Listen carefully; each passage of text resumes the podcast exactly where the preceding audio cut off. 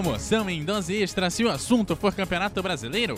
Neste fim de semana, oito partidas válidas pela décima sexta rodada mexeram com a tabela de classificação.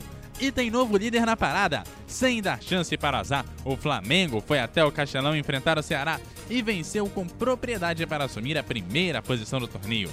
O zagueiro Pablo Mari abriu o placar para o rubro-negro aos vinte e um da primeira etapa em jogada trabalhada após escanteio. Em outra boa jogada, dessas vezes aos trinta e cinco, o artilheiro Gabigol ampliou para o time carioca. Este foi o décimo segundo gol do atacante no Campeonato Brasileiro. Ele é um artilheiro isolado. Na segunda etapa, o time, comandado por Jorge Jesus, administrou a vantagem sem deixar de atacar o adversário. O Vozão, por sua vez, se limitava a chutes de fora da área e cruzamentos. No último lance da partida, uma pintura. Rafinha cruzou na área e Arrascaeta completou com a bicicleta incrível que fechou o placar. Final, Ceará zero, Flamengo três. O resultado botou o Flamengo na liderança da tabela, enquanto o Ceará caiu duas posições e agora é o décimo terceiro. O Flamengo só assumiu a liderança porque o Santos deu um vacilo enorme. Jogando em casa, o Peixe recebeu Fortaleza e começou imperdoável. Logo no primeiro ataque, Marinho abriu o placar e por volta dos dez minutos foi a vez de Jorge, lateral convocado para a seleção, acertar um chutaço de primeira e assim fazer a alegria santista. Antes do intervalo, Eduardo Sacha fez o terceiro para o time da casa.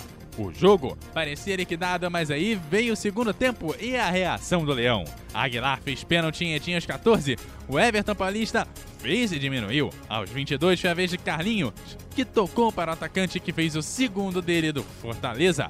O Santos tentava reagir, mas errava passes simples. O castigo final veio no último lance da partida. Tinga fez o terceiro do tricolor e decretou o empate na Vila. Final, Santos três, Fortaleza também três.